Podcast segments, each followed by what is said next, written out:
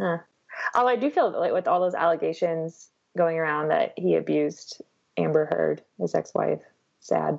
See, I don't know if I if I buy that. And that's She's my point crazy. exactly. But see, this is exactly like what we're talking about. Like, guys, you know, people Oh, don't sorry. believe. That's see, true. my point exactly. It's true. You don't know.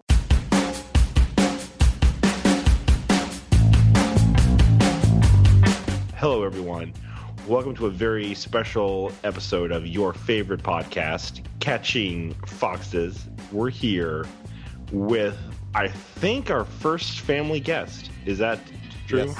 I feel so honored. Emily. Well, uh, I don't know. I mean, maybe uh, maybe um, Matt Fradd. He's kind of like the twin that we've never wanted. he's he's the good-looking older brother that we never had, who's a year younger than me. Um, well, Oh, so we're stuck here today with. Oh, Emily, me? What? There you yep, go. yep. Yeah, yeah. And say your real last name because I can't say mine. Um, Emily Navarro, which still which still makes me related to you, no matter what you say. I know. So for everyone who does not know, so basically everyone who's not our Aunt D, Emily is my little baby sister. If you can count the middle child as a as a baby sister. Technically, we're 19 months apart because I think I was a mistake. So, sin baby, sin baby. yeah. So we're, all right, we're gonna do we're gonna do our best here to not just have this be a whole bunch of inside jokes. So can we just get them all out and then like in the next minute really quick? Sing, singer. Why don't we just um, have you tell uh, embarrassing stories of Luke the entire time? I would love. I have so many. Like I don't even know where to begin. How about the earliest you can remember? Um, so even though I'm Luke's younger sister, I'm the one that would protect him on the playground because everyone wanted to beat him up. That's not true. Uh, What- Is that true? I don't remember that. yes. Um, but then, I mean, obviously, I was allowed to make fun of Luke. I would ask him to race me down to the street because I could outrun him. that part's true. Okay, so it turns out I have a very heavy walk because I have a high arch. Okay, but this is like okay, amazing to me because Luke texted um, our family and was like, "Oh my gosh, guys! Um, apparently, the reason why I walk so loud is because I have high arches in my feet." I'm like, "You're just now realizing this? I knew this back in the day." Um, and I don't know if any of you guys have had the pleasure of seeing Luke's feet, but his toes are all curled under. Um, it's quite the sight. Uh, and so when I was younger, I would try to straighten them because obviously it was very painful for him. It's only one toe that curls under. Oh, no, when it's all of them. No, they don't all curl under. I mean, It's- one's definitely a hammer toe, straight up like curling. I'm trying to. I'm doing a curling motion, which you can't see on a podcast. So sorry about that, everyone. Let me tell you an, an embarrassing story about Emily, really quick. if you, if it's, Yay! Uh, so this is uh, this is. I know what uh, you're going to say too. I hate you. Wait. Oh, okay, yeah. Sorry, I forgot about that one.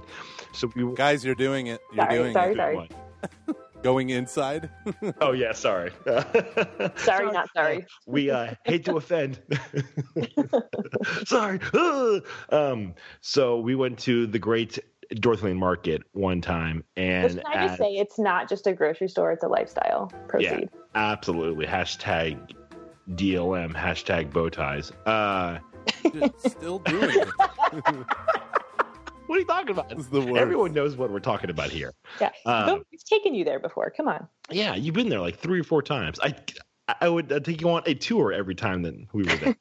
so, anyways, uh, we're like I'm probably like ten. Emily's like eight or nine, and we buy our food, and they and the cashier lady goes, "You two boys have fun now."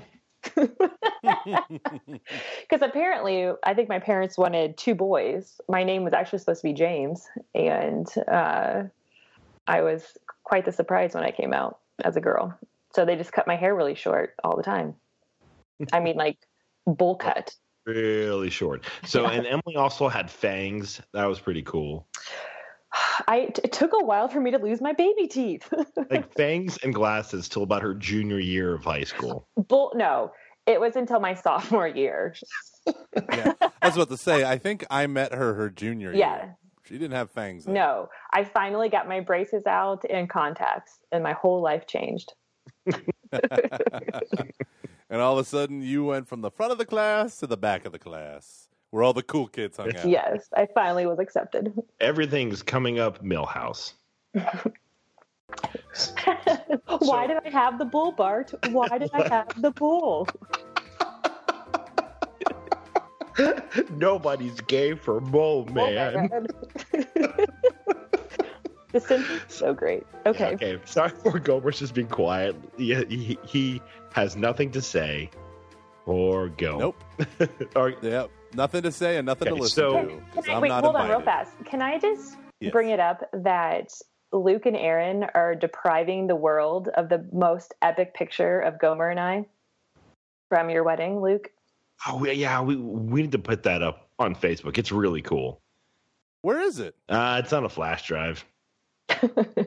Gomer, we look like, I mean, we could be in like Brides Today magazine. We look that good. Oh, hello. yeah. That's cool. I just don't. Usually I don't look like I could be in a bride's magazine. but I'm- I just don't think it's fair for everyone that they're missing out on it. I agreed. Mm-hmm. Well, okay, so here's the deal. I will find that picture, and that can be the cover art for this episode. Perfect. Okay, so there's a reason why we have you here, and it's not just to talk about old uh, old memories or to drop like random uh, lines from the. Look what happened to me without my pills. there are wolves after me. It's cold and the wolves are after me. Woo! okay, I promise, Gomer, we're done. Um, so, so like we're here to really just kind of like talk about um you after the whole Trump stuff happened when the tape came out. Um, I believe it was last uh last weekend on Saturday. It would have been October, like what the I think it was actually Friday. Oh, it was on Friday. Okay, so a um a week ago from when the vast majority of our listeners heard this, uh, there was a tape that came out of him in 2005. He was on all like some show called All Access or all I don't know Hollywood Access. Hollywood Access. Okay. And he was on a bus with Billy Bush, who's a guy. And Trump just made really horrible comments of how he pretty much abuses women and how he harasses them.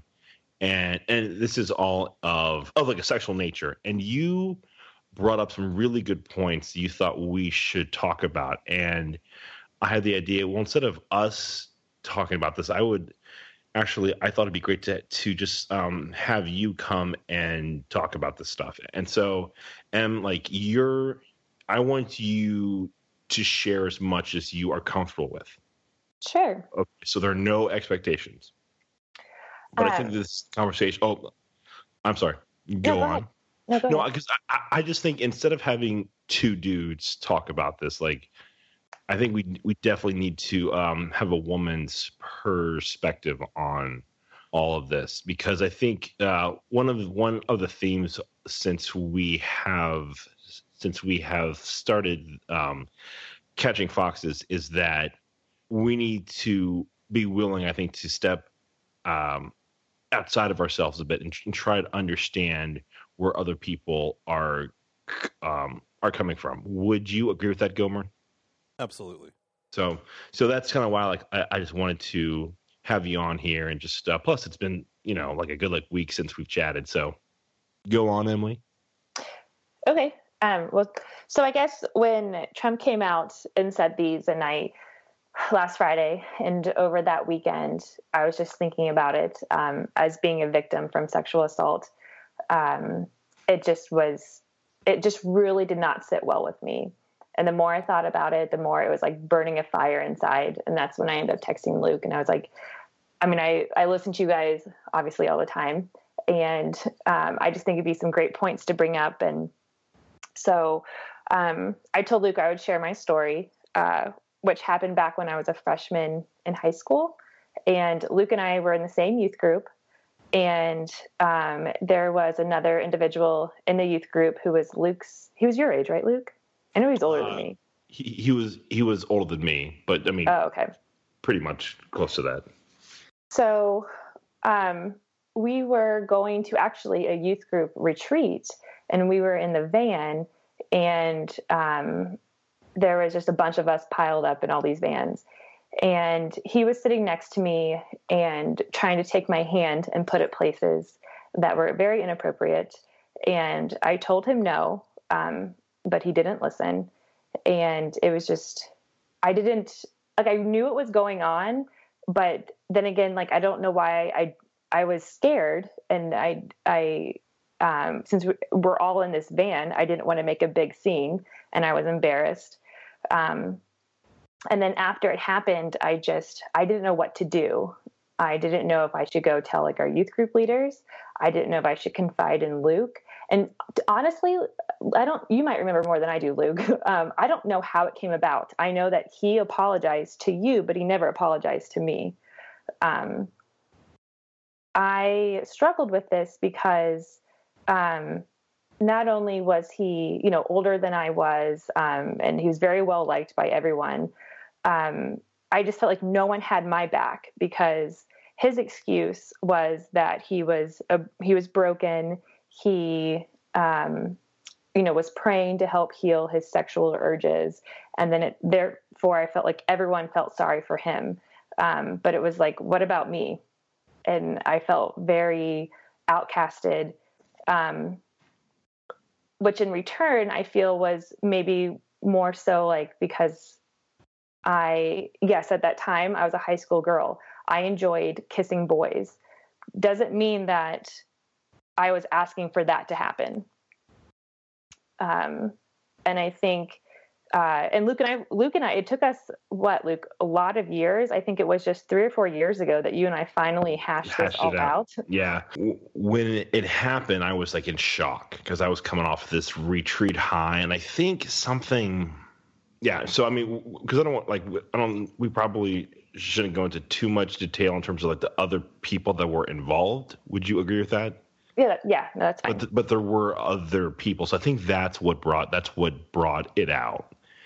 Yeah. And I think at that point in time, and this is why um, these things. So I really like f this up big, big time due to due to a couple of um, of reasons. One was um, I think there was just a little bit of a rift between the two of us and how we were trying to uh, live our lives. Not too much of a of a rift, but enough to where I think there were things that you would do that. Sorry, I don't, I don't want to put this on you, but I would I would just I um I perceived things the wrong way and I would and I, and I was so um, just like an insecure high school kid who um, and like the and and the guy that did it he at the time he like really uh, represented to me like what I wanted to be and my and just like like the group that I was accepted by and where I was um excelling in and just you know like really kind of starting to find for the first time in high school honestly like my own uh, two feet and going, oh, like this is who I am. This is a community that accepts me. I am thriving here. And when I like I heard about this, I was just like, what? Like that's not possible. And I and I mean I, I just I honestly thought that it wasn't possible. And so and I was and I'm really ashamed of this. And and I like and I remember at one point in time because no one was telling me any uh, any of the details and, and i remember being really angry about like about that and i told i told our mom at one point in time that i don't care what happened i'm going to believe him over emily Thanks. and a lot. I'm sorry.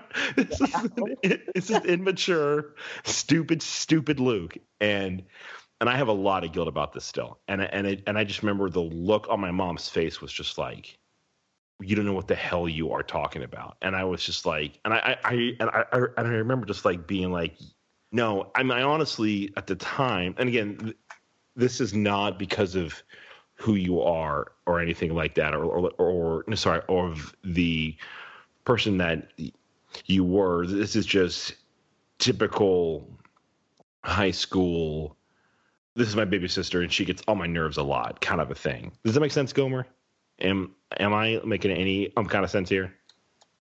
Yeah, I mean, it sounds like you're a grown ass man who realizes how wrong that was, and so you're yeah, trying to yeah, look at. yeah, and, and, and, and like and like I'm like- and like and and so, but I can I remember when I hit a point and like it really started to hit me what happened, and I and I remember like looking at this guy and just being like so angry and so disappointed, and that was actually the first. And like this is gonna, I mean, that was and that was uh, the night that I started to like that's that was actually that night was when I started to kind of quit trying to be like a chaste high school a Christian kid or when I just said screw it like this is kind of stupid and it was the first time I had gone like a little bit too far with the girl that um, I had dated and this is again all like high like high school like youth group stuff so it's you know all relative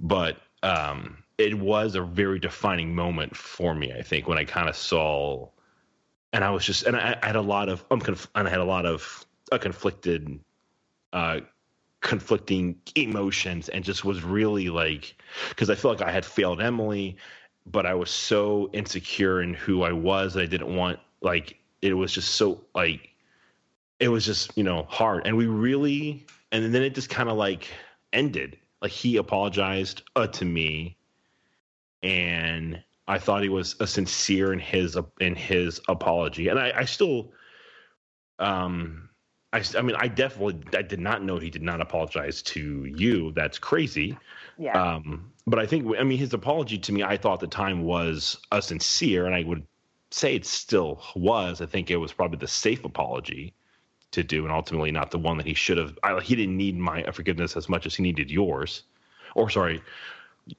I didn't deserve to have that asked of me and, and told uh, to me as much as you did. And we really didn't hash it out until probably 2012. yeah. I was actually driving you. Um, you came to visit me in Cleveland, and I was driving you to Steubenville. Yeah, for something. uh, uh, Kissinger's wedding. Yeah, Yeah.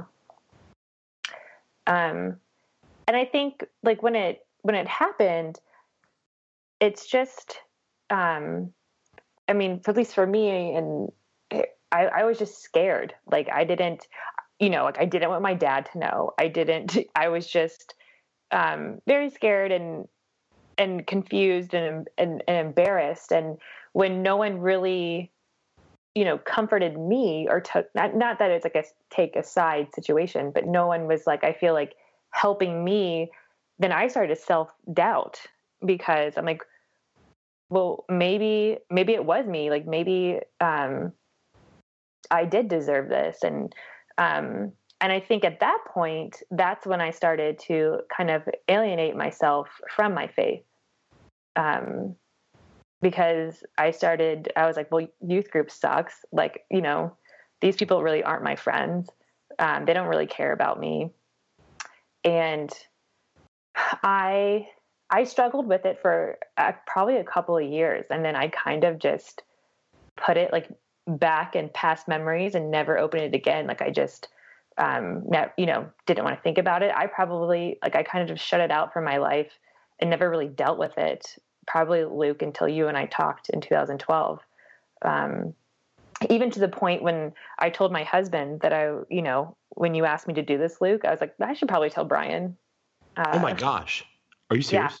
Yeah, because I just, Oh. I never told it because it's just, it's something that I, it was just, I don't know, it was just very embarrassing for me. Um, and, and I think this is why I've come to be feel, I mean, so strongly about what Trump said. Um, and I and I feel like the only good that came out of what Trump said is that it's, it started to empower women to talk about these situations they've been in, and not only women but men as well.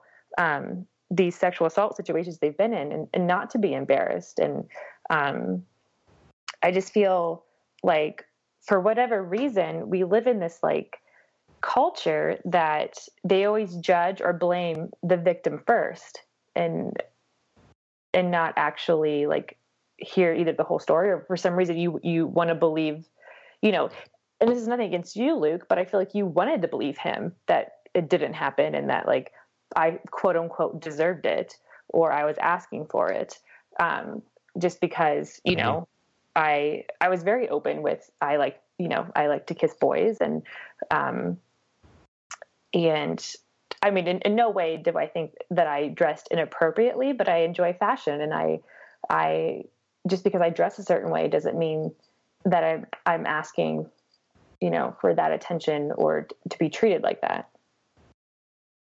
Yeah, I mean, I think that I definitely was in a. It was yeah. It, it's it's because I, I mean it's one of those things where like when when I think about it or when it comes back up, I'm like, yeah, but that's over with. Like, and so like now that I'm having uh, to wrestle with, with that again, I I think there is an element of truth to that that I just thought, well, Emily, if you're gonna because.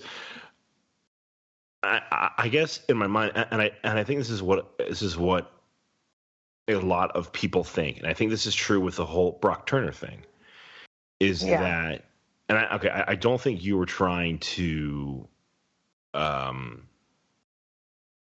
how do I, uh, I, I, don't think you were trying to, by the way you acted or the way that you dressed, invite anything like like that. But I, I think we, we we have this idea where if it like the tone of a person's like how they dress or or like it's like if a girl gets drunk then she's just asking for it like which no. which was the whole Brock Turner situation. Yeah, yeah. Like exactly. You know, and and that's what's like so aggravating because like no, like that's that's not how it is.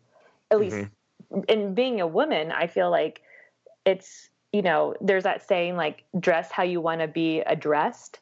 And to me that just like that drives me insane because I don't dress for other people. I dress for myself.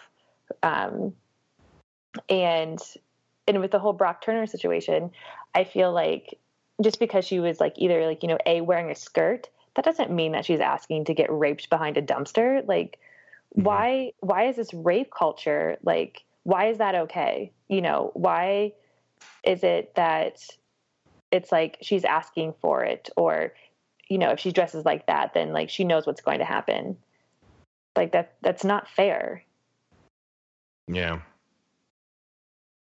For those who don't understand what rape culture is, I mean, very simply, rape culture was a term that was invented by feminists in the 70s ish uh, to, to try to understand how our culture at large normalizes particular male sexual violence. So the notion of, oh, well, they're just a couple of boys, or, you know, it's boys will be boys.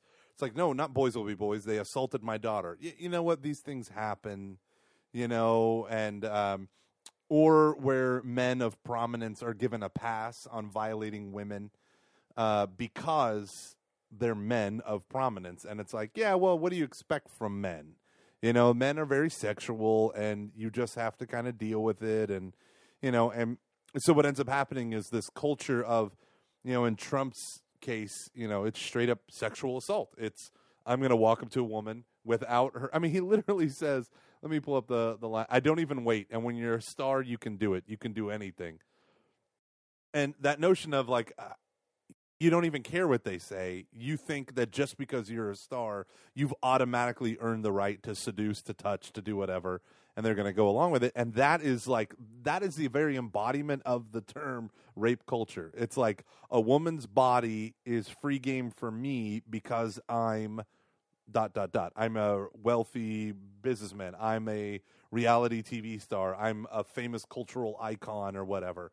And so when you hear this stuff, uh, at first for men like me, we're like, no, no, no, that wasn't rape. That was, and you don't want to. You're not trying to excuse rape. You don't think of it that way at all.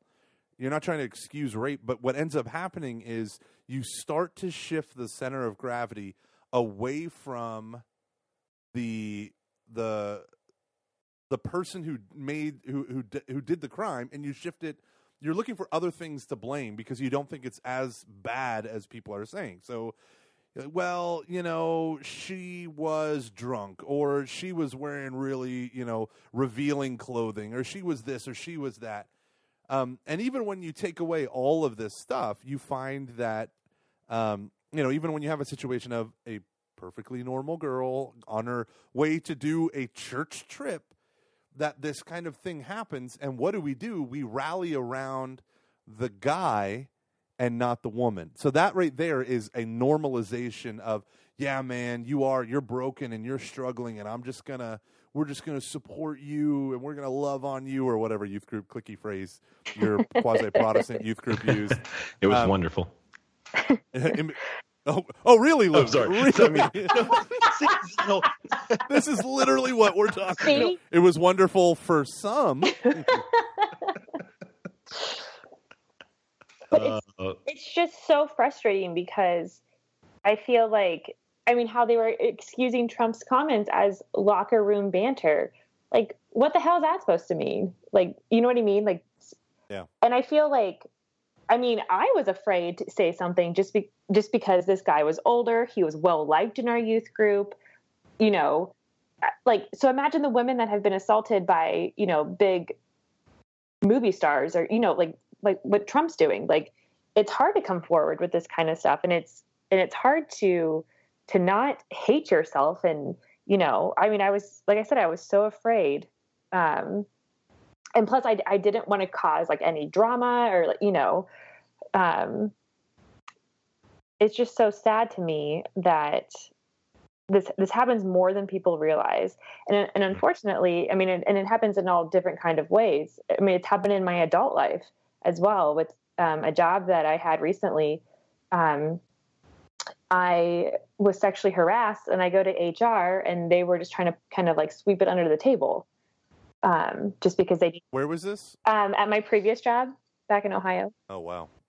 and to the point where like i went to hr about it and and i i showed them the proof the emails i was receiving from a coworker that were very inappropriate um he, our hr and he, th- this guy was like the vice president of hr for our billion dollar company and um multi-billion and he kept them and then went straight to the guy and asked him about it when i told him not to it makes me so mad. Still, just hearing that it makes infuriates me. Yeah.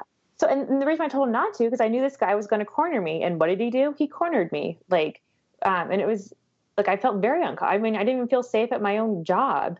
Um, and it's just, it's just very unfortunate that this stuff happens all the time. And I just don't think that people realize um, how bad it is. And uh, even, um, I mean, living in Cleveland, I love my LeBron, and he just came out saying that in his locker room they are not allowed to talk like that. So this locker room banter, like that's not an excuse. You know, it's honestly when he talks about that, I think it's more like high school, Yeah, which is like sad i- i- i- because he immature high school. He was 59 when he said this. So like, like, Like, Could you imagine, like, what would happen if like we heard like Papa say a thing like like that? I just I can't even I no. imagine. No, like there's yeah, there's he wouldn't like so it's to me and like he's a guy's guy. Like our grandfather was I mean, he's a romp and stomping airborne guy Yeah, who like back in the day could like probably beat the shit out of anyone. Very Um, true. And I mean, he's like as masculine as you can get for the most part. And he would never do a thing. He would never, ever say a thing like that. Not especially at that age. Yeah, I It's just, I don't in you know like in what I was talking with Luke when I heard all this is like, you know, what is it going to take for this, you know, for people to realize that like this, you know, to change rape culture, like it's not going to be okay to change this mentality that you, you know, for love of God, it's 2016. Like you can't keep treating women like this, like you know, second class citizens, because that's how it it feels. Yeah, could you speak to a bit about, um, which is a weird thing to ask my sister? Um, it's just sorry, it sounded like very formal. Emily, could you speak to? Uh, no one was laughing, so I was like, cricket. Um, I thought you were going to keep going. I thought you were going to say something, and I was like, "What's weird to say to your?" And then, oh, Oh, God. yeah. Yikes. uh, what was I gonna say? Um, okay, so like when you go, like, what is what does it? What is it like to go to work when you have that stress? Oh, it's completely awful. Um, so when this incident at work happened, um, this guy sat uh, three cubicles behind me, and um, I hated going to work. I, you know, I, I was always, I was, I remember driving to work, thinking of scenarios in my head how I could deflect the situation if he came up to me or if he would say something like, "How was I going to be on the defense?" Um, because obviously, you know, my employer did not have my back. Um, and looking back now, I wish I would have raised a little more hell about it, but I was still, and that's the thing. Like I, when this happened, I was only two years into my career with them, so it's like, you know, and it was a very male-dominated industry um, that I work in, so um, I was like almost making excuses of why I, I shouldn't say anything, which is so dumb. Um, Mhm. But it was, I mean, it was, it was definitely a struggle. Um, and finally, I I asked to be moved um, to a different spot in the building, um, which they did, which was nice. But it's still, um, I was still always on the defense, always. Um, you know, I, I would take when I, I I obviously knew the route he would take within the building to walk to his car at the end of the day. I would take a different route. I would park in a different parking lot, um, which I shouldn't have to. I should just live my life the way I want to and shouldn't be afraid. And that's what's that's what's annoying. hmm Did you? So at when we were in high school and uh, we both worked at a grocery store, very nice, ups, upscale, classy grocery grocery store. I mean, the best thing that could ever happen. But go ahead. Ah, it's a way of life. The jewel of Dayton. the jewel of I mean, it really is. and really- I mean, I hate to brag, but um, one of my friends who took a course about business, but not even in Ohio, and they mentioned DLM in their business books. I mean, that's when you've really Ugh. made it in life. Guys, just check your privilege move on. I can't take this this Dayton archy anymore. Okay, The dirty Listen. beat. Dirty- the dirty beat. Hey, you are welcome, world, for flight, Yeah, concrete exactly. street, the Rob stoplight, Lowe. Rob, the, the cash register. Speaking of assaulting women, Rob Lowe. Uh, Is he a? Was he he? may have done some horrible stuff back back in the eighties. In the 80s. Um, Uh, Who didn't? Uh, so so he gets a pass. well, no. I, so okay, okay, so when uh, we worked there, I mean, it was a pretty adolescent culture because two thirds of their staff is they're all in they're all in high school. Did you experience anything anything like there that, that would have been like uncomfortable or you felt like crossed certain kind of lines or Um, I would say yes, but maybe not. Not so much like sexual assault per se. Um, yeah because i mean you really didn't have a lot of opportunities No, but- I got just like put, what you I said. got I got put in the middle of kind of a situation like that where I don't know if you remember our old neighbor on Monterey. Her dad Gosh, yeah, worked that at was DLM. crazy. and and she was claiming her dad sexually abused her and then he would corner me when I worked at DLM saying like you know I didn't do it and I was like "No." like I was You 15 He like did you know what I mean to me too, and I was like, "Huh, this is weird and awkward." That's why Like, I I- didn't want to work there when Dad was like, "You need to get a job. I'm not paying for your home, your homecoming." I'm like, "That guy works there." I'm surprised you awkward. got a date homecoming let's be honest Wait, wait, wait. So what happened with this? What happened So, with Okay, so- situation? we, oh, sorry. You want to go ahead? Yeah well she was she was my friend. Um so yeah, Luke, I don't need you mansplaining for her. always. God. Um so she was our neighbor um at um where we lived and her dad was a manager at the grocery store we worked at and um she uh reported that this her dad um sexually abused her. Well, when this was all going on, Luke and I worked at DLM, and he was he wasn't our direct manager, was he? I mean, I really no, he he would have been like he. I mean, he was just uh, the manager while we worked there. Yeah, So, and so he he would wasn't like one that we reported to per se, but he had direct authority over us, and we had to interact with him. yeah and so it was very awkward knowing that you know my friend you know slash neighbor um, reported him as a sexual abuser and he would come up to luke and i and just try to talk to us about it which i feel like was a very inappropriate because at that time you know i was fif- 15 you were 16 like um, i didn't i didn't really and that i mean i didn't really know what like sexual abuse really meant or i mean i did but like i don't know like i I didn't have the opinions I do now then, obviously. Um, and it was just very uncomfortable um, and obviously very inappropriate for a work setting. Do you? So just I just kind of like one of the things that you brought up that just like really like that.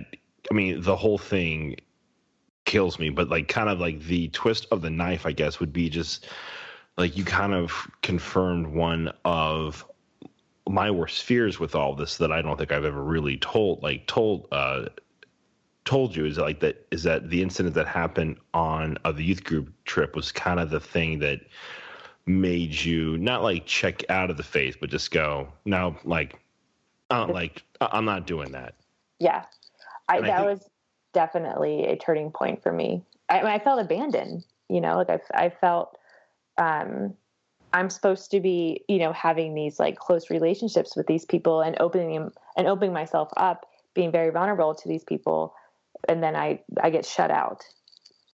So not and like not by choice you know, Yeah. just by Yeah. just because that that- like that's what sin does is it you know isolates us and i think that's even true of the people that we hurt with our own sin yeah, you know is that so it, it and and like you don't have to really go into this if you don't want to because we really i mean we don't ever talk about this but like were you at a point where you felt like you were growing in your in your catholic faith? Like w- was it an important part of your life at, the, at that point in time?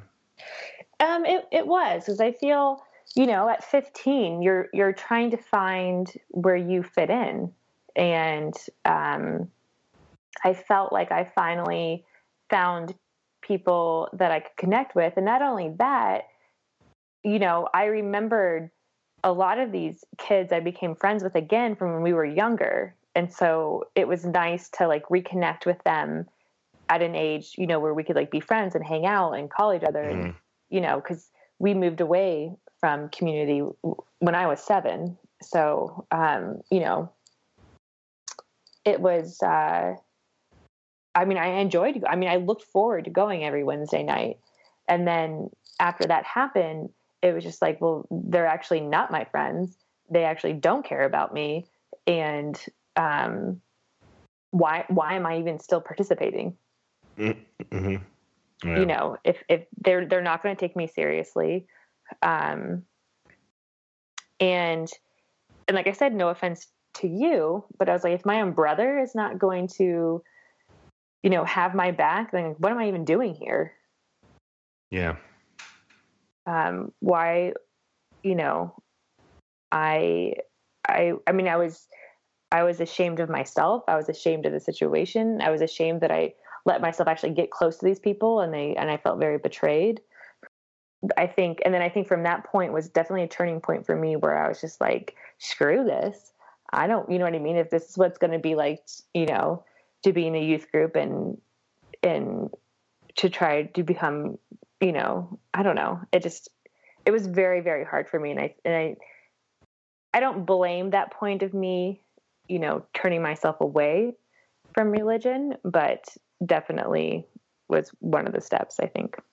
It's yeah, yeah, and that's I mean that's that's like what like I, I think when I really like kind of like in my heart of hearts when I think about that that was like always like my worst fear was like that was the case.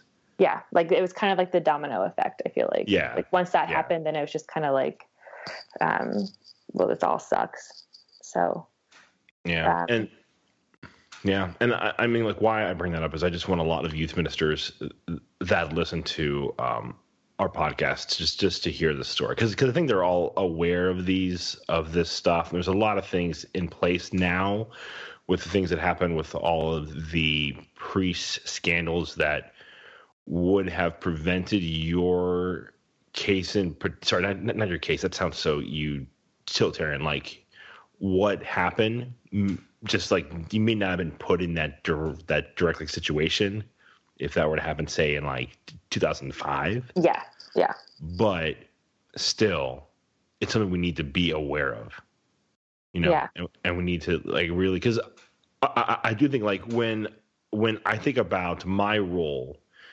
in all of that back in high school. I think about like Trump uh, supporters who are just like, no, but like this is the thing.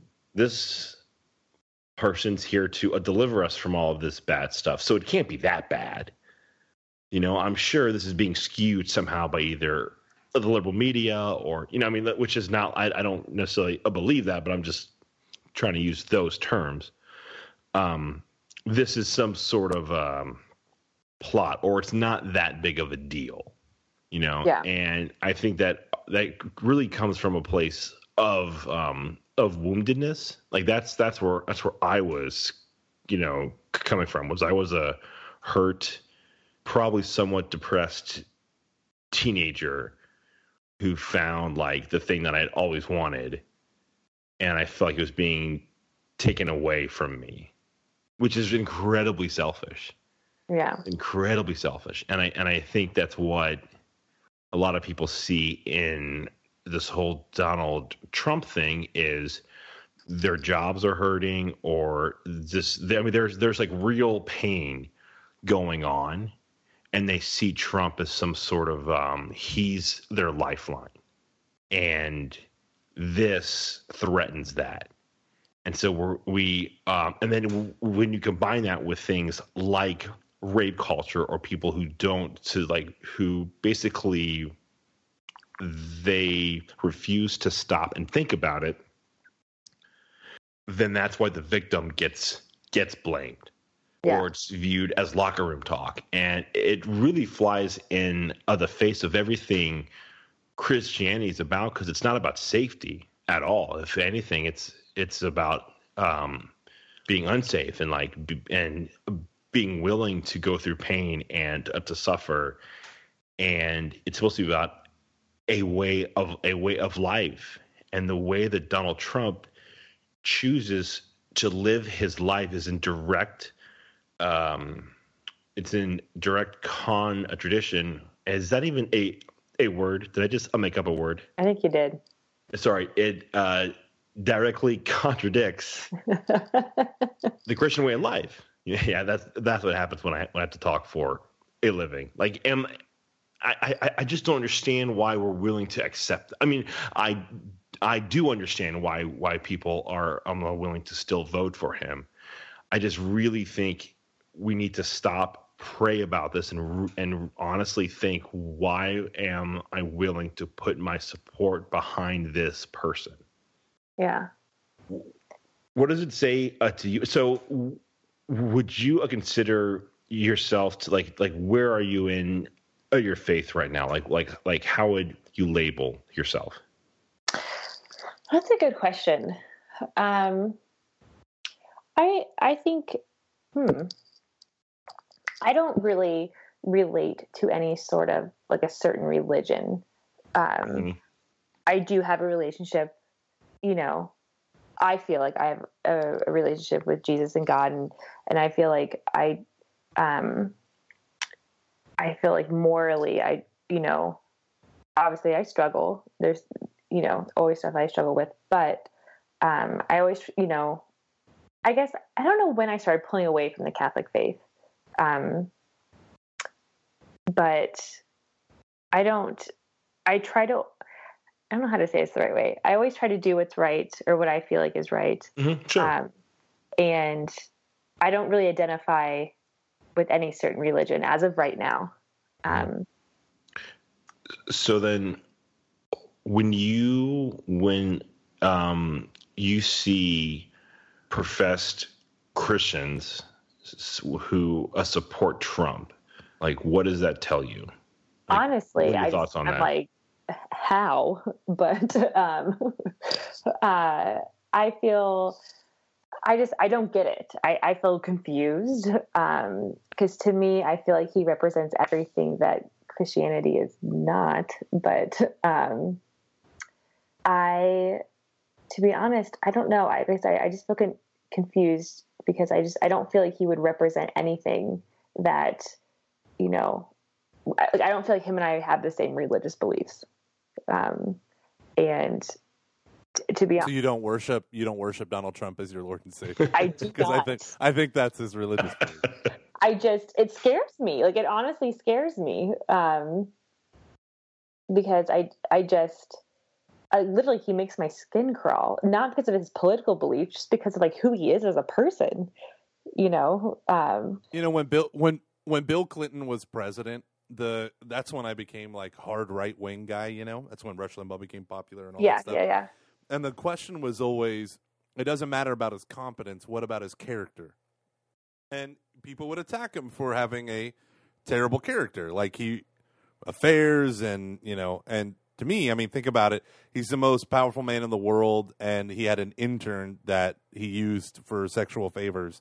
I mean, overwhelmingly, uh, that's that's grossly immoral and all that stuff. But then you think of, uh, I don't know. I got so bound up with um, that that whole argument of you got to elect someone with a good character. You know, George Herbert Walker Bush, whatever. He's kind of like a fence post or something. I don't. I don't know. Um, he wasn't a, a spirited man. Um, and then you have, uh, you know, George uh, W. Bush, who was supposed to be, you know, a wild child when he was younger, but then he changed his life, got his act together, and he was supposed to be a person of good character. But just because you have good character doesn't give you competency in every single thing that you're ever going to do. I totally. especially, especially like, oh, I don't know, leading the free world. Uh, and you think of, well, like, like on the Democratic side, you have uh, a man who was a horrible person. He was a womanizer. His name was Lyndon Baines Johnson. He was a terrible, and notorious womanizer and he plunged us into uh, you know Vietnam, Vietnam. and mm-hmm. all yeah. all sorts of stuff. Well, I mean, um, sorry, go ahead. Well, so I was just going to say, uh, but now it's like the right because the the morally despicable human being. No one, no one is defending his character. They're all saying, "Well, what do you expect? What do you mean? Well, what do you expect?" That's what drives How... me nuts. Like, why is this? Like, why is this like acceptable? Like, why is that okay? You know? and to and to to just see that pendulum swing from you absolutely have to have good moral character that's why we should elect so and so president and you you're horrible and then it's like well here's our guy here's our trump you know uh, well you it doesn't matter about the character he's good at business deals and what do you expect he's a reality tv star and you know he's one step removed from a kardashian practically so what do you, I mean, we are literally electing a Kardashian. Yeah. like, like that's the moral equivalent. Time for final thoughts. And as promised, I'm sharing my thoughts on these Trump tapes. All right, let's be real. It's not good. It doesn't sound good. It doesn't look good. It makes us uncomfortable. It makes it hard to defend our guy when he says things like grab her by the well, you know. Yep, I get it. I've spent all weekend thinking about it. Here's the deal. This recording does not surprise me at all be honest, most of you aren't shocked either. It's Donald Trump, a billionaire businessman and reality star, not the Pope. Is anyone really that taken aback by what he said? I know how many of you Trump supporters are feeling. It's not that these recordings necessarily surprise you or even change your opinion of him. It just doesn't look good. I get it. But for all those never Trumpers and bleeding hearts out there saying, I told you so, shut the hell up. And like, even my uncle was saying, like, um, like he's not even a good businessman. The only reason why he has yeah. money is because he like made it with the apprentice. Like you don't even like it, there's like I just it just amazes. Like at first it was kind of like kind of funny, like oh ha ha, you know he's running for you know to be president, and now it's like well shit, like yeah. I just and what really bothers me is that you know after all those comments came out and everyone you know is defending him like oh, you don't think other past presidents were womanizers? You know, with Clinton and JFK and you know. I know which Facebook posts you are referring to, and I agree with where you are going. Go on. but it's like, but then why not change? Like, that's the past. Can't do anything about the past. Like, but we can do something about the future and change it now. Like, let's change people's perspectives. Let's change like this mentality. Like that. That's not okay. You know, it, it just it just angers me so much. Why are we why are we using the very apparent moral failings of the past to provide cover for someone who's not even the president? like, exactly. Like why are we doing this? I, and so um, my bigger problem is the way the Republican Party number 1 has ruined the GOP, but number 2 has ruined conservatism as an under as a movement conservatism wasn't about being opposed to progress. It was as we enter into progress, there should be things that we conserve that actually make us human and moral and good people. And those are the things that we need to conserve. And sometimes they conserve the wrong thing, and other times they conserve the right thing, and it's obliterated, you know. And people can argue over, you know, one of the lines was from Chesterton was most men agree on what's wrong with the world, but so few agree on what's right. Like we don't, we might, we might de- say sexism is awful, but we don't know how to correct it, and we don't necessarily agree on all the things that make up something as sexist. You know, if you read, um, well, I'm, I'm not going to get all that stuff, but this notion of we we need to be in power at any price. Number one, that's antithetical to Christianity. Um, we we will make any Faustian deal with the devil in order to get our Supreme Court justices uh, which I guess uh, you know is totally okay now. Um, and just because the Republican Party has been pro-life versus the Democratic Party as a party has been pro-choice, that means for some people that even though the Republican Party has done next to nothing about the pro-life cause, even though major national movements of pro-life movements have done next to nothing at the national level for the pro-life cause, except spending donation, you know, donors' money. Um, we it, it's been held out like a carrot and the stick is not just holding the carrot out it's beating the pro-life conservative movement to stay in the republican stalls but nothing's happened nothing no, there's been no movement towards increasing whether you want to take the liberal side and increase maternity benefits and let women keep stay their jobs with the full funding and disability and all that stuff while they're recovering from their uh, pregnancy or you just think like yeah, I just want to make abortion illegal. None of that stuff has happened. There's been nothing from the Republican side. Yes. And yet, and yet, you have homilies. There's one homily in particular that is circulating. I've been emailed it three times, four times in the past 24 hours of this guy saying there's one party that stands for death and one for life. Number one, if you believe that, you are a freaking just completely clueless. You're you're so clueless. Now, one party has stood for pro-choice versus abortion or pro-life, um, but that's not the only issues of death. And so we have this this totally skewed understanding, but the Republican Party, practically speaking, hasn't gotten us to that thing. So people are saying, well, practically speaking, we got to vote for Trump because he'll give us this, this, and this. Number one, he's a liar. He's not going to give us anything. But number two is, practically speaking, then we should ditch the Republican Party because they haven't done anything for the pro life cause. So it's all of this circular logic that's going around this deal with the devil, the orange devil himself with the small hands. I just, I mean, I, I, I mean, have you guys been watching the debates? I'm guessing. Like, I couldn't even watch it. Like, it, just, it, makes no. me so sick. Like, I after like half hour, like, well, I, I, I, I can't do it. Yeah. Like, it, it literally brings me down. How does it make you feel? Angry. um, no, and, and like I, I mean, this sounds like, oh, yeah, but like, this is true. I don't want him to have the nuke codes. No. Like, I, I do not, I genuinely do not want that man to have the codes. The, the fact that Putin has been like backing Donald Trump, should that not be a red flag to anyone? Like, I just don't understand. Like, listen, foreign leaders back people in the U.S. election all the time. The fact that a potential U.S. leader is backing Putin is the more terrible thing. Very true. That's terrifying. You know, I was in Moscow a couple of months ago. I owned the Miss Universe pageant, and they treated me so great. Putin even sent me a present, beautiful present with a beautiful note. I spoke to all of his people. I was in Russia. I was in Moscow recently, and I spoke spoke indirectly and directly with President Putin, who could not have been nicer. What exactly is your relationship with Vladimir Putin? I have no relationship with Putin.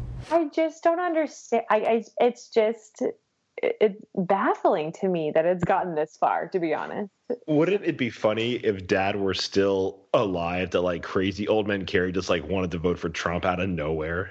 oh The fight. Could you just imagine what that would be like?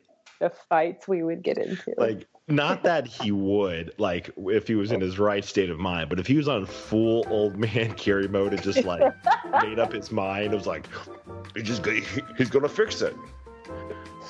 Oh man, like we would just every time it would get brought up, it would just end with like one of us crying, probably. Oh, for sure. I mean, that was all of our family talk. Because I don't know if you know this, but Luke's better than everyone. So. That's not true. That's how every fight ended. That's not true. Uh, that was the bane of my college years. Thanks for bringing that up. You're welcome. I never said that. Um. okay, but here's here's another point that and this is like totally going off the Trump subject, um, but it's just something that I struggle with um, that I wanted to bring up. So I struggle with I'm I, you know, I, I would like to think of myself as a feminist. I would like to think that like, you know, woman power, we can do this obviously, you know, I've been through some stuff in my life that's been a little bit little setbacks. But then with if you look at so I know people are bringing up the music industry and even you know like what Trump said, they said, well, Hillary likes, you know, Beyonce and in one of her songs she talks about um, if I F you good or you if you F me good, I'll take you to Red Lobster. And um, so, what do you think about like the whole, like the music industry having a play in in that and, and the rape culture? Oh, that's a really good question. So, because here's the thing, like Homegirl, I mean, you know I love my urban every once in a while, and like Keith, Keith Urban. Uh, but you know, like I I enjoy my rap from time to time. Did you see how um how excited both of my sisters got when Beyonce was played at on my wedding? Yes, I do remember that. Greatest day of my life. Because she is everything. Um, when it was her birthday, I went to a special spin class that played all Beyonce just to celebrate the day of her birth. um, Soon to be a national holiday. Yeah. September 4th, it should be. Uh, but do a spin class. and I wore my special Beyonce sh- shirt that said uh, Beyonce. Uh, yeah, it well, said like, "Keep calm" and Beyonce. Oh, right. Um, anywho, I it makes me feel like a hypocrite because I mean, one of Luke and I's favorite pastimes is rapping to Ludacris "Use a Hoe." I said that use a hoe. Use a hoe. Use a hoe. and but you know what I mean, like. It, but like for everything that like that I like to think that I stand for, it's very hypocritical of me to also sing along. Um, so, yeah, I, no, I, I mean, I, I struggle with that as well. That I, I definitely think that, I mean, I, the, I mean, okay, so here's the hard part is that in our postmodern, uh, our, um, postmodern uh, society, it's just however you interpret it. Uh, and yes. a lot and a lot of times we judge people by their intentions. And I don't think that's a good thing. You know, because in the sense that um no, no, like they might not like I don't think the majority of rappers like the majority of of musicians are not who we think that they are it's a marketing gimmick. It's a persona for sure. Yeah, like I'm, I'm in marketing. It's it's a bunch of bullshit. Yeah. Yeah, yeah. so, um, and so it can easily be pushed aside because as because as much as we uh, deny that, I think like deep down we also kind of realize that uh, um, oh, like Taylor Swift isn't this like you know, she's not just Easy. "Oh, I'm just a- Easy. Listen, Easy. I love Taylor. Okay, I love Taylor Swift. Okay, I, let's. I, I listened to this podcast when you guys talked about her before. yeah, so I'm not okay. l- let me think of a different example here. Um, uh, no, because Amy Grant's perfect. So let me think of someone else. Name name a star, uh, uh Gilmer, that we all like. Uh, Betty White. so good. God bless her soul. She is she is everything that I want to be. Um, no, it's Chicken Rose. Uh,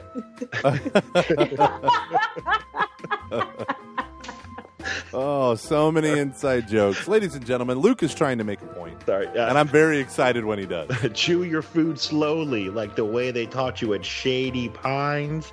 All right, sorry. Uh, okay, so I, I, I Picture it. Think me giving a fuck. sorry.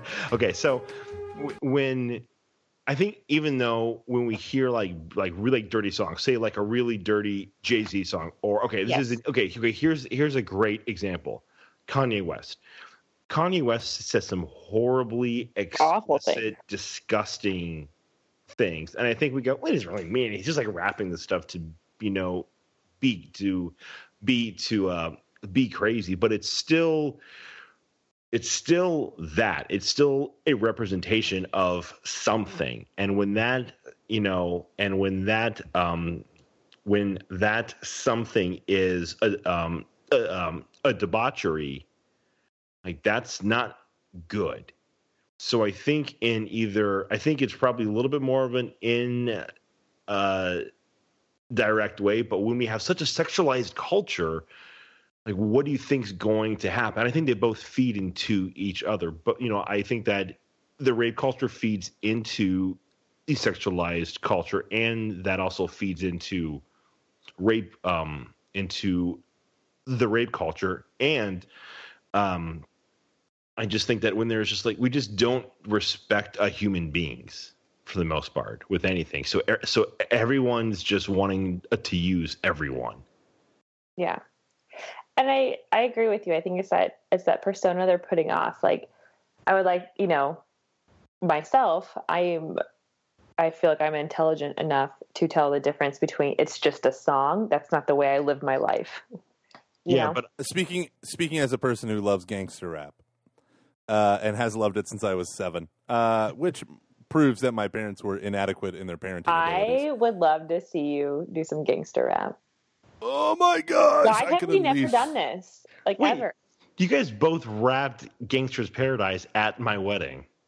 That was your bachelor party, and I may or No, may not no, no, have no, no, like at no, at the like actual wedding, you both stood on a chair and sang parts of Well, Gangster's Oh, that's Paradise. true. We did. That is news to I- me. Are you serious? what? No, I remember your whole wedding except for that. How did that happen? Well, I'll tell you. I'll, two things happened at that wedding or at that dance. I uh, I I stood on a chair and did the first half, and then I gave it to you to take the last half, Did I kill it? and then uh, you killed it. You Okay. killed it.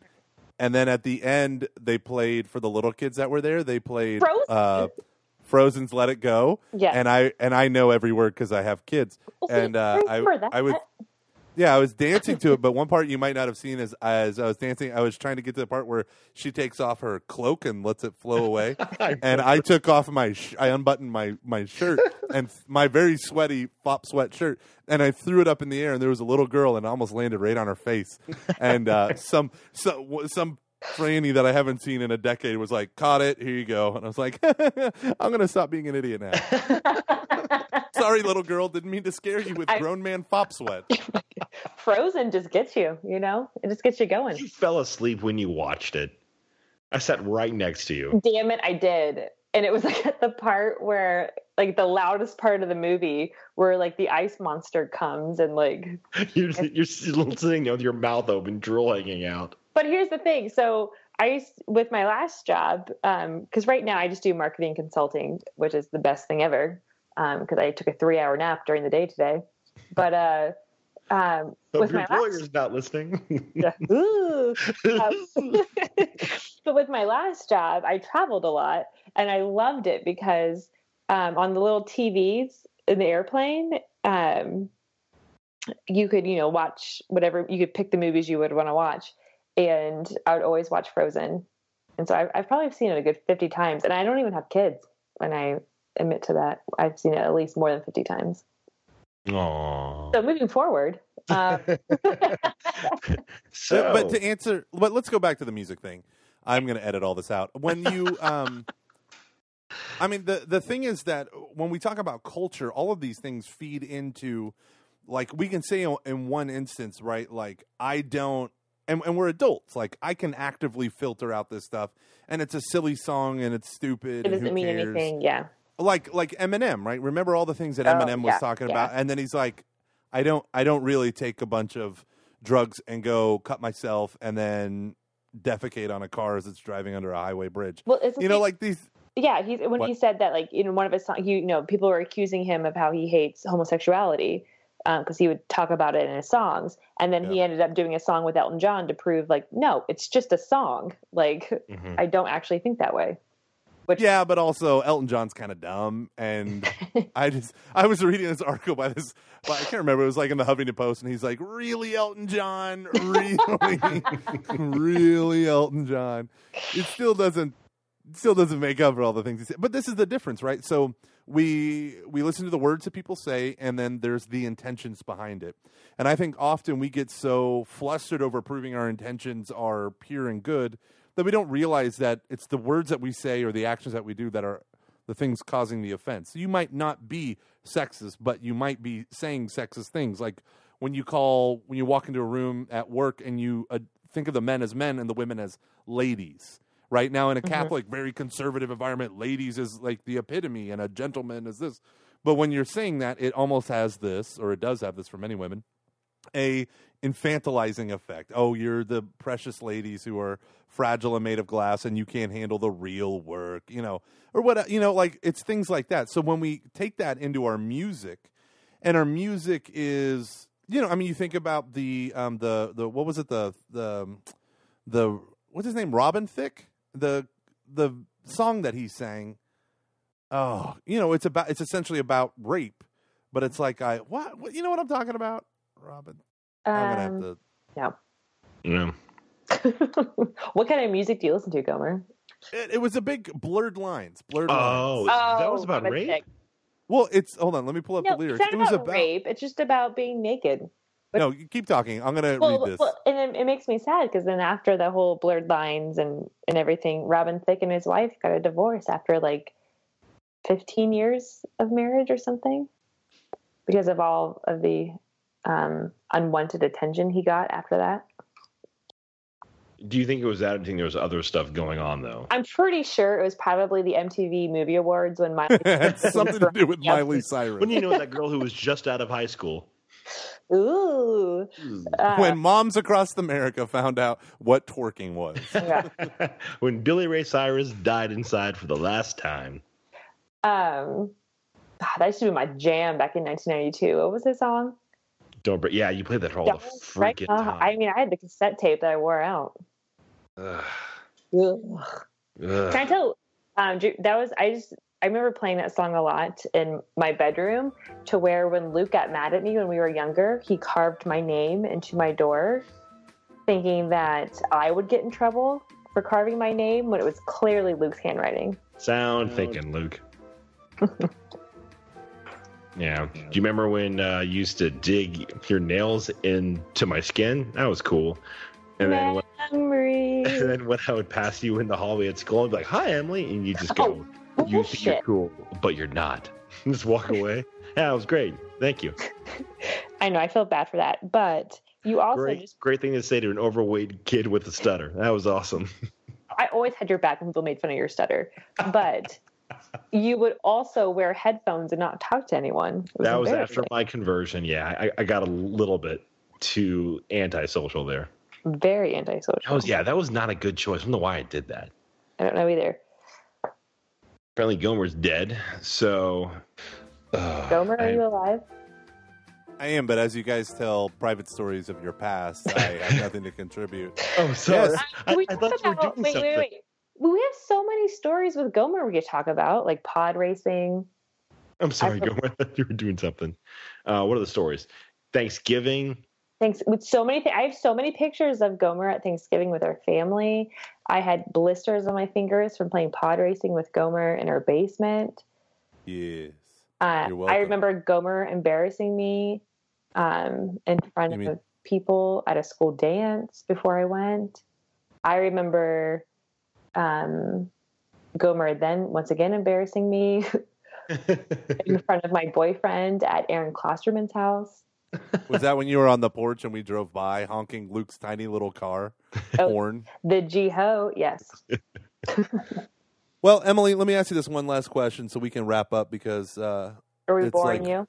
No, no, it's like 4 a.m. where Luke lives. yeah, I, I just Um, realized that it's one a.m. Back in So- Ohio, Emily, what would you say to a young girl? And I'm talking high school, college, maybe younger than college, um, who experiences what you experienced, and yet and experiences not just the sexual assault part, but the lack of um, the lack of someone listening and believing them. Um, I would say don't feel ashamed. No matter what is said to you, what is done or not done, don't feel ashamed. Um, you like tell someone, tell and and tell someone that's actually you know that you feel comfortable with. And if they don't believe you, um, just know that if you feel like it's not right, obviously it's not right. And um, I wish I would have told myself, like, don't turn your back on your faith. Um, you, you are a human being. You're better than that. You're, um, I'm trying to think of the words I want to say. Don't be embarrassed. Don't be afraid. Um, you didn't deserve that. You weren't asking for it.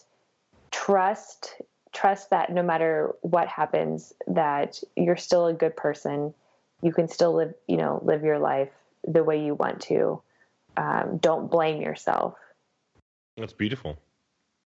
I think the biggest thing that I've noticed since I've started studying a lot of this stuff is the amount our culture has women apologize. And I noticed it in my in my wife especially. She apologizes for things that are like the most minor inconvenience to me that I would never think of apology. And I and I realize that, so I tell her like, you don't need to you don't need to upkeep my emotional status. I'm an adult.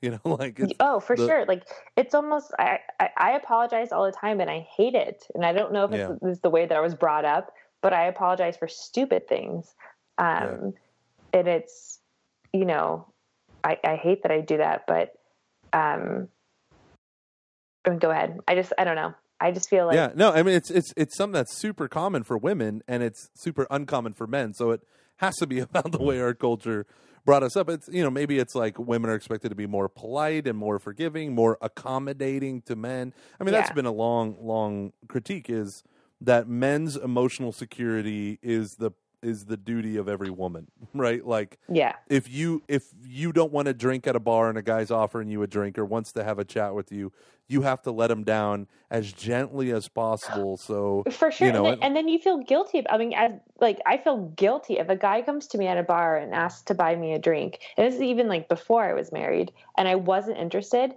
Why do i feel so guilty? Why do i feel so bad saying no because i'm not interested you know i shouldn't have to feel that way i shouldn't have to you know like it's to the point where like I struggled with that because I'd always would say yes because I'm like, well, it probably took a lot of courage for them to come ask me if they could buy me a drink or come talk to me that you know, and I don't want to shut them down and embarrass them. Like, why am I feeling bad for them? You know? yeah. Yeah, I think there's I mean, can't we all just be humanly polite and you know, I think there's probably an element of politeness to why you feel bad, but at the same time like if you're polite, no thank you, I appreciate it, but no, without saying I'm sorry. I'm sorry, but no. Um you don't have to apologize to them, right? But uh Yeah. that notion of just being like no thank you. I'm fine. You're not a jerk. You But know, what- okay, but so- then So if Yeah. a girl said that to you back in the day, like how would you how would you take that? Oh, I'd be Emotionally emotionally devastated. Exactly. and that's the thing. Like it's but just it's like, not your place to, to Yeah, do it's anything. not- It's yeah. just the fact that I have low self esteem. but I feel, it, but it makes and an me, it- increasingly diminishing sense of self worth. Go on. it makes me feel i mean to this day it makes me feel uncomfortable like one of my really good friends here in arizona like we were at a bar a guy was hitting on her she wasn't interested so she turned him down and then i got so uncomfortable i was trying to overcompensate the situation um That's your side. I yes, mean, you're sorry. yeah no, I'm just kidding. That's your bleep side. Um, Yeah.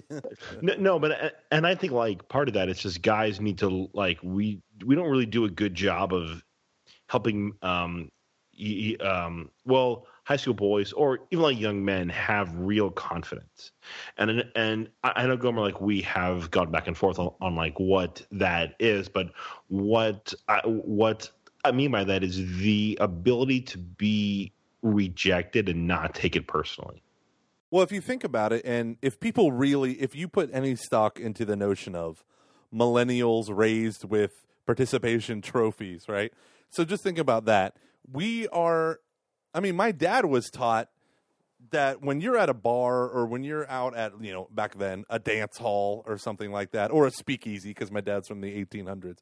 um, when you're at a place that it's meant to be social and flirty and all that stuff, as a man, it's your job to go up and introduce yourself to the woman to try to win over the woman, right? And that's considered to be the mark of like a real man.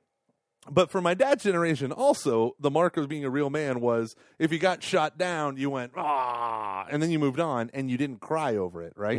You didn't let it destroy you. But today, if you are entitled to a yes because you are a gentleman, that's a huge problem, right? Like, Yep. but I asked nicely, you know, and you think about that song um, by the Beastie Boys, Girls. I was thinking about this the other day, right? Where he's like, so he goes to this girl and he tries to ask her out or whatever, and then she rejects him, and then she's like, well, you're probably gay. I asked her out, she said no way.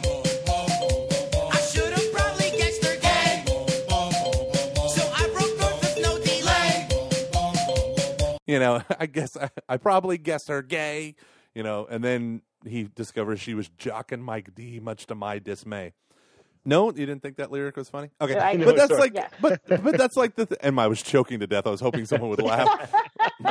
all, all, all the all the moisture left my throat for one brief second. Um, Uh, but you know that line is is like, well, you're probably gay then if you don't like me. You know, like this crazy sense Yeah. of entitlement. Like, uh, you owe me at least a conversation, or at least to put me down nicely. You know, and it goes so far in the in the other direction. When you have super nice people, they will date you. you know, they will they will do the thing. They won't break up, even though they know the relationship's miserable. And I would tell women my at high school Franciscan all career yeah. Oh. my I would tell yeah, I would tell women at Franciscan all the time, 100%. like you have to be right. You have to be cruel to be kind. You have to put men out of their misery because then they will actually get out of misery and move on with their lives. But what if it's mean? And I would say it's not. It doesn't matter. Like it's Yeah. better to be mean now than I agree. drag someone along. it's hard though like it, it's hard Yeah. to do that because it's i think and maybe it's because i have a very emotional brother i just feel like Who's that? this is you, brand new you only have one brother. you only have one brother. What? i just feel like it's it was always hard for me to let them down you know um because i feel like they you know you you don't want to hurt their feelings and I think that's good human decency and empathy. You know, when I see when, when I watch um, Meet the Parents, I feel utterly embarrassed and awkward because of you know, and there is a certain sense of that, and I, I don't think like claiming patriarchy for everything that we feel in those circumstances is the appropriate thing. There is a sense of like, oh, if if here you are trying to do a brave thing, which is go up to an attractive woman and you probably look like uh, an ogre, and you're gonna buy her a drink. Uh, you know, eh, that's you know that's kind of brave, but at the same time, if she says no, you need to walk away and just let that be the end of it. But there there's too many instances where there's male pride that's that's wounded, and then instead of just walking away or whatever, it turns into this thing of of um, anger and hate and rage and like crazy responses, you know, of women getting drinks thrown on them, and I, and the only reason why I bring that up is I have a friend who tells me that this has happened to her several times. She's just at a bar with her girlfriends, not wanting to dance with guys, not wanting to do that, and guys, and then the guy's like, "Well, why won't you give me an effing chance?" You know, and she's like, "Well, because of that right there. I just don't want to. I'm just hanging out with my girls." Yeah. You know, and and then the spiral. Yeah, which which coincides from what I said earlier. Like if if I'm dressed a certain way when I'm out at a bar, it's because I feel good about myself and I feel like I, you know, I look good. I'm not dressing for you. I'm out with my girlfriends having a good time.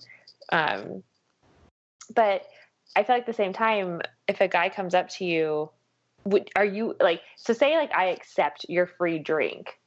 What does that mean to a guy? Does that mean that like, do you feel like you have an in then, or are you just doing it to be nice? Now, if I were to buy someone a drink, I would expect a drink duration conversation. But if I sent her a free drink, like I paid the bartender, and be like, "This is for the lady over there that looks so fine." Hold on, have you done that? No, Yeah. We went to No. Steubenville. That was frowned upon. no, but I will tell you the best day of my life at Steubenville. The best day was when a very awkward um, and and just messed up individual wanted to buy the girls that I was talking to at a table some drinks. So he said, "I want to buy that table their drinks." But those girls in the interim got up from one table and joined the long big table with like twelve other people, and so the the, the the waiter came up to us at this huge table and was like, "That guy's buying your drinks." and so he bought like he bought like eleven people four beers each for that night, and then we all just got up and left. Like we're like, I think you made an honest mistake, but we're gonna leave. well, thank you, sir. Yeah. Good day to you. But I mean, that guy probably expected the you know someone to be like, "Oh my gosh, you're so sweet, and you must be rich, and can we hang out at your place?" Like, You just paid twenty dollars for twelve Bud Light in Steubenville, Ohio. it's a great place to raise a family.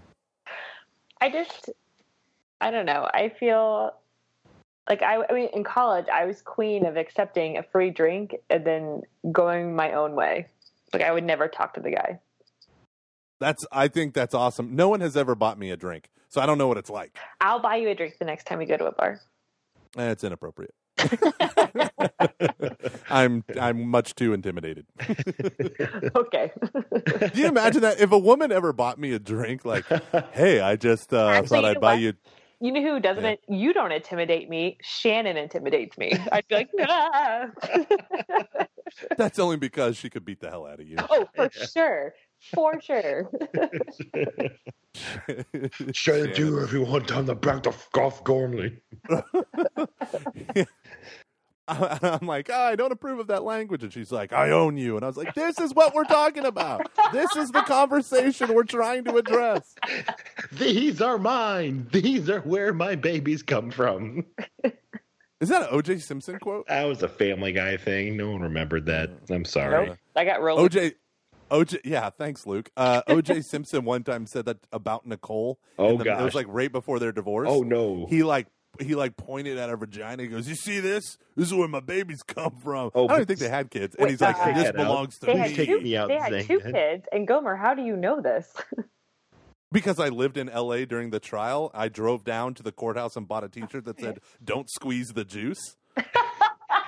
because I lived right off the 405 that he was driving down uh, in his white Ford Bronco California. uh, every summer since I was a prepubescent adolescent, I mean, you just uh, which life I caused the know. greatest father wound in my life. What? You get this life I feel like I don't even know about. Yeah, I lived in Southern California at the height of uh, Compton gangster rap, South Central, right after the riots during Hmm. OJ. It was So- a fascinating time. Inglewood always up to no good. Always up to no good. And I lived in Long Beach too, so I had that Snoop Dogg, you know, association. Obviously. Compton and Yes. Long Beach, man, you know you in trouble. So this has gone on for an hour and 45, 35 minutes. I think we should wrap it up with uh, a, a a less serious question.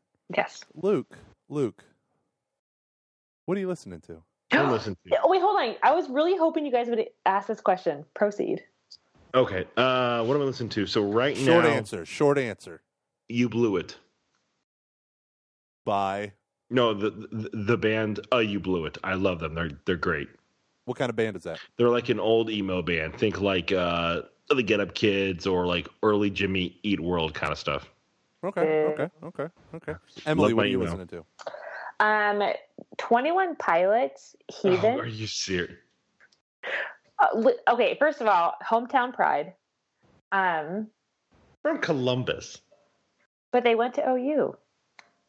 Oh, they went to OU. I thought they went to o- Ohio State. No, OU. Okay. I believe. Don't quote me, but I believe. Well, what kind of music? What kind of music did they play? Because no one's ever heard of them. No, Really? the They- kids they, love just, them. they just played on SNL this past Saturday. Uh, does anyone watch the bands at SNL? The answer is no. Go on. Am I the only one? Um, Me and Aaron uh, watched it. It was good. I mean, how can you not watch SNL right now with everything that's going on? Oh, what kind of band are they? I want to go to bed. Listen, we're the cameras. We're, I mean, sorry, we're the bleep. Who knows? Yeah. This is just gonna go on and on. Um, Um, how they're would like you describe them? I mean, they're kind of like um, like new like rap rock with like more like a modern kind of twister. So like think if like Walk of the Moon had more Never high of 'em. energy rap. You know, shut up and dance with me. This woman is my. But you know what. I what I secretly love right now? Who is my Bruno Mars is like my guilty pleasure, and 24K Magic just really gets my day started. Well, there you go. Who are you? Who are you listening to, Gomer? Uh, little uh, Timothy Keller, Center Church. I have even I have no idea what that is. Oh, is that like it's the- not a band; it's an audiobook. Gomer, you're It's the called- coolest. it's called research, people. It's what I do. hey, can I tell you something? Always. Can I tell you something? I haven't told anyone else except for my wife and another friend. I uh my, a better friend. Sorry, Luke. Um, yeah, it's okay. Uh, hope I can have my sister on the next show. I would love to see what a sister of yours would look like. well, can we, can we actually make something clear real fast? Is I remember when I went to go visit Luke in Steubenville, Gomer told me that I he thought I would look like Luke with long hair, and I just want to make it clear that I do not look like that. No, no. Well, they will know by me putting the album art of Very true. us in that epic photo. So, Luke, you have to send this to me. you have before to because I am I am not Luke with long hair. No, what you really should use is the picture of me and Emily when we were like in like third and fourth grade. Please don't. the then you- perm that Luke had. Yes. um. Anywho, anywho, I gotta end this show because I I have so many late nights, so many late nights. So I, I, mean, I, you just want to make. fun? I don't understand. Are you not entertained? I'm not entertained because your blouse or whatever shirt thing women wear, uh, it's it's touching the microphone and it makes this shh noise. I just dropped I just dropped the thing. Back off. Okay, but anywho, I'm writing a book and I already wrote it and it's done. Good. and I uh, the rough draft is done, and I'm going to rewrite it and publish it on my website as an ebook. That's exciting. I know I'm excited. I've never done anything like for that. Good for Got to you. pull the got to pull the trigger on this stuff. Gomer doing big things. I'm proud. Well, I uh, made dinner tonight. it was a quiche. I did you heated make- it up. I was gonna say, did you make your chili? That's always very unfortunate for everyone. I make good chili. Very good. All right, Well- E- Emily, I-, I love you. This has been awesome. I love you. I hope you. we, we got some points across. I hope we. I think so. Okay. Emily, think I it'll be a like you, but I don't know if I'm ready to love again. I mean, we've we've had a, a very traumatic past. We have. We Do have. you, do you remember when like we came home from college one time and all of Emily's friends thought Gomer was hot? Yeah. so fun. None- that was ridiculous. None of your friends thought I was hot. so they all di- thought I was magnetic and charismatic because I have the Kavorka. That doesn't mean I'm hot. It- no, they thought you were hot, and they're like, he's just like a big teddy bear. Uh, that means I'm fat and hairy. That's what that means. Listen, I have enough friends in the gay community to know what a bear is. You're- Okay, You're definitely a bear for sure. I know. for sure.